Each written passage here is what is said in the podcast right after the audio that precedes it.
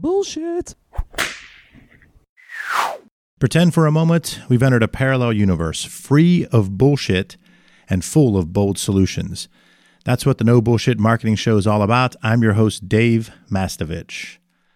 The No BS Show is brought to you by Audible.com. Get a free audiobook download and 30-day free trial at audibletrial.com slash nobs for your free audiobook. Over 180,000 titles to choose from for your iPhone, Android, Kindle, or MP3 player.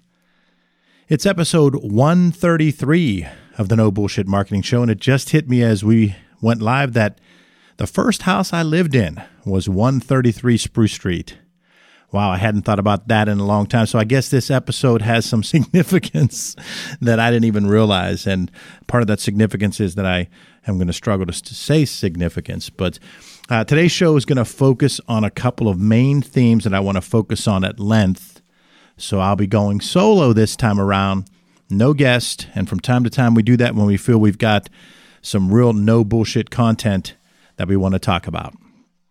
I'm fortunate to work directly with a lot of C suite people, or I guess now it's CXO when referencing CEOs, CFOs, COOs, CMOs, and what.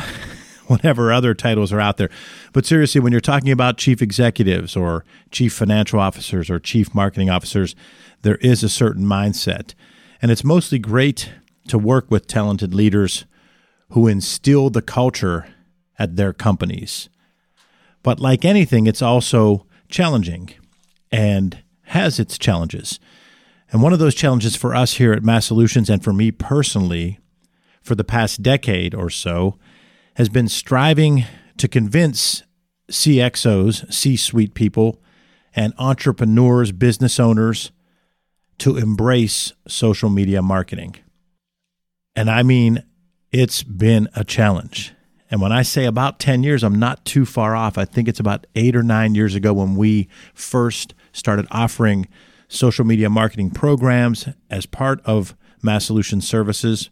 And back then, we were probably a little ahead of the curve for our region because it wasn't something that uh, the people we were talking to in Western Pennsylvania were ready for. But maybe that was the case back then. But over the years, you just continue to see and hear the same response to social media marketing. Now, it's tweaked a little bit. The old days, it was just, I don't think I need to be on there. And I used to make the analogy do you remember when a website was optional? And anybody over the age of 30 remembers when a website was optional.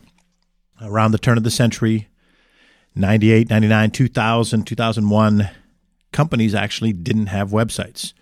They had no web presence because they thought it was optional. They thought it was something that we could decide whether to do or to not do. So in 2008, 9, 10, even into 11, I used that analogy and said back then we thought a website was optional, but then quickly people realized it wasn't. And I talked about how social media marketing and having a strategy behind it wasn't optional five years ago, six years ago, seven years ago, and it's certainly not optional today. Well, what's changed is companies will say they have a social media philosophy, strategy, tactics, and they might, but it's still not embraced. It's still not put to the level of true no bullshit marketing. And why is that reason? There's a number of reasons. I'm going to give one overarching one, then I'm going to give about four or five specific ones. The first overarching reason why is most people actually don't have true no bullshit marketing. They don't have a real integrated marketing approach. Most companies still struggle to understand and execute and live by real marketing. Most companies still do not have a marketing culture. Some consciously choose to have a sales culture. A lot of times that is a more B2B company. A lot of times that is a company under $100 million a year in annual sales. They flat out choose to have a sales culture. They feel they don't need a marketing culture. They don't understand a marketing culture. Even bigger companies and B2C companies still, though, have not fully embraced social media to the level of where social media marketing is more than traditional marketing. And that's where people really need to go to be no bullshit marketers. So when I look at some of the specifics, senior leaders still have concerns about social media marketing. Some admit that they have concerns, while others try to rationalize that they get it. And they'll even mention, we're trying it. Are we now, we're now Twittering or, or some crazy way of describing it. Or we have Suzanne over there doing Snapchat for us. What we found is that leaders avoid social media for one or more of these specific following reasons. First, they're really unfamiliar with how to use much of social media. Now, what I mean by that is it's not like 10 years ago where senior leaders really barely had a knowledge of any social media platforms. Nowadays, most senior leaders are involved and try and spend some time on at least one. So some people like LinkedIn that are executives and they're pretty decent at that, but they don't really bother with Instagram to even understand it. They don't really get what Snapchat's up to. And maybe they understand Facebook because they know they have a relative that does too much time on Facebook. But they're really unfamiliar with how to use social media in general and specifically beyond one thing that they use personally. So, since they're unfamiliar with how to use social media, that leads to social media appearing overwhelming. If you're a senior level person, if you're an owner of a company, you're an entrepreneur who's had success, you are in that C suite. Admitting that something is overwhelming is not something you do very often. And it just is the case because if you are in that position, you tend to have had to have believed in your your approach and your mindset and your philosophy. I, I know personally that's part of what's helped me to achieve what I've achieved is that I am confident in my beliefs and my ideas. So admitting that you're overwhelmed is not something that happens a lot in that setting. So social media appears overwhelming, and there's not a lot of people admitting that it's overwhelming. And then that leads to the belief of number three, the belief that the risk of sharing the wrong thing.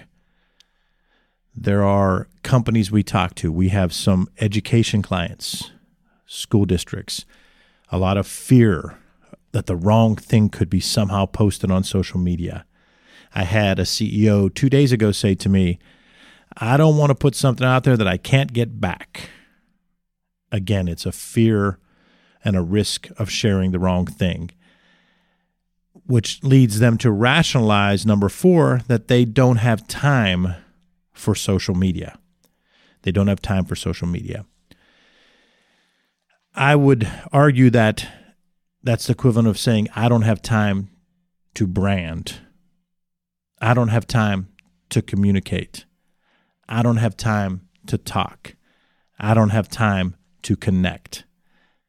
When you think in those terms, Mrs. CEO and Mr. CFO, when you think like that and you try to put it in perspective and change that word, Mr. Entrepreneur, instead of saying, I don't have time for social media, say, I don't have time to build relationships. I don't have time to build connections. I don't have time to talk. I don't have time to communicate. I don't have time to relate. Apply that to all four of these. I'm unfamiliar with building relationships. I'm unfamiliar with communicating. I'm unfamiliar with connecting. I believe communicating is overwhelming. I believe relationship building is overwhelming. Again, all four of these major ones.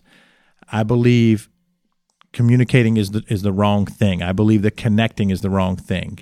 I don't have time to connect. That's what I would urge you to do if you're listening or if your boss is in the same area where they think that they have these major four reasons. They're unfamiliar with most of social media. They think it appears to be overwhelming. They are worried about sharing the wrong thing, or they feel they don't have time for social media. Convince them to exchange those words. Put in the word connect, put in the word communicate, put in the word build relationships, those two words. But it's been amazing to hear the pushback from the C suite, the CXO, from the entrepreneur from the creative leaders. And what they don't understand is that social media and digital engagement matters to your reputation and your company's reputation. And that's not just me. That's not just me here on the No Bullshit Marketing Show saying social media and digital engagement matters to your reputation and your company's reputation. A study shows two thirds of consumers say their perceptions of CEOs affects their opinion of the companies. Two out of three consumers, whether it's B2B or B2C, say their perceptions of CEOs affects their opinions of the companies. So if you've got those fears I mentioned, that it's overwhelming, that you're worried about sharing the wrong thing, you're not sure that you understand all the different mediums, or that you don't have time for social media, know that two out of three of your current and prospective customers say their perceptions of you affects their opinion of your company. And how are they finding out and creating that perception of you? They're going to your social accounts. They're looking at your LinkedIn. They're looking at you on Twitter And if you're not there. They're looking at you throughout various social media outlets. And two out of three of them are creating their perception of you and applying that to their opinion of your company. You have a choice. It's a now or later choice, a now or later kind of thing. You can get on board for real now, or you can wait and be forced to get on board later. It's about attention and influence today, not selling and telling. It's about attention and influence today, not selling and telling. This has been a dramatic shift that the CXO, C suite people have to understand. Attention and influence is what we're all about in the buying and selling of ideas, products, and services today we have to be able to grab the attention of our key target audiences and then influence them. It's not the old way of selling and telling.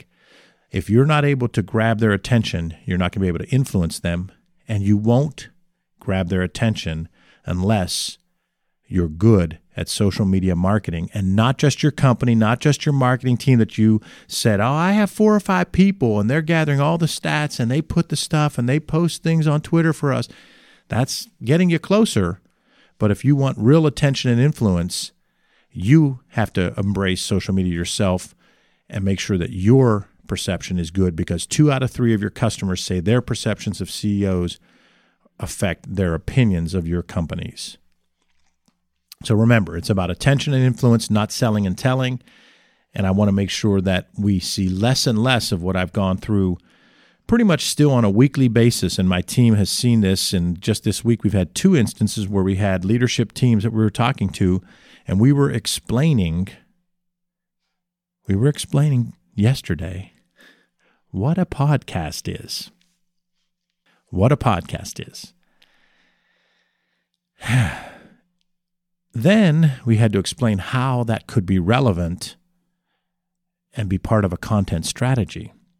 Because the old mindset of selling and telling and the old mindset of traditional media leads people to ask questions like, well, how many people listen to that?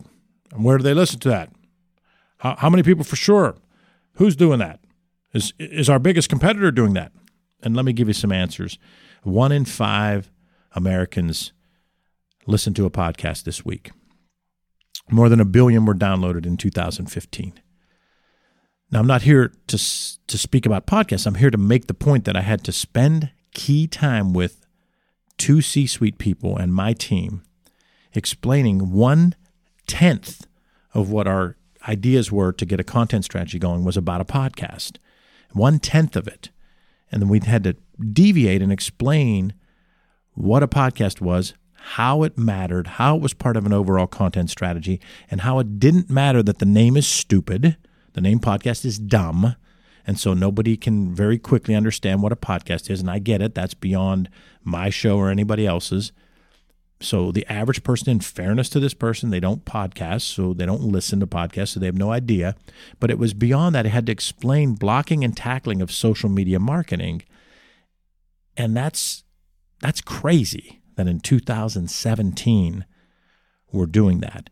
So my encouraging thing is to to get CXOs to think in terms of beyond just that one social media outlet that they're personally comfortable with and beyond the old way of thinking of selling and telling and beyond thinking that they don't need a certain thing like they don't need a LinkedIn presence the company has that covered they don't need to respond on Twitter because the company's got that covered it's got to be a part of your culture. You have to have a marketing culture, and to have a true marketing culture, you have to believe and embrace social media. You have to believe it's about attention and influence, not selling and telling.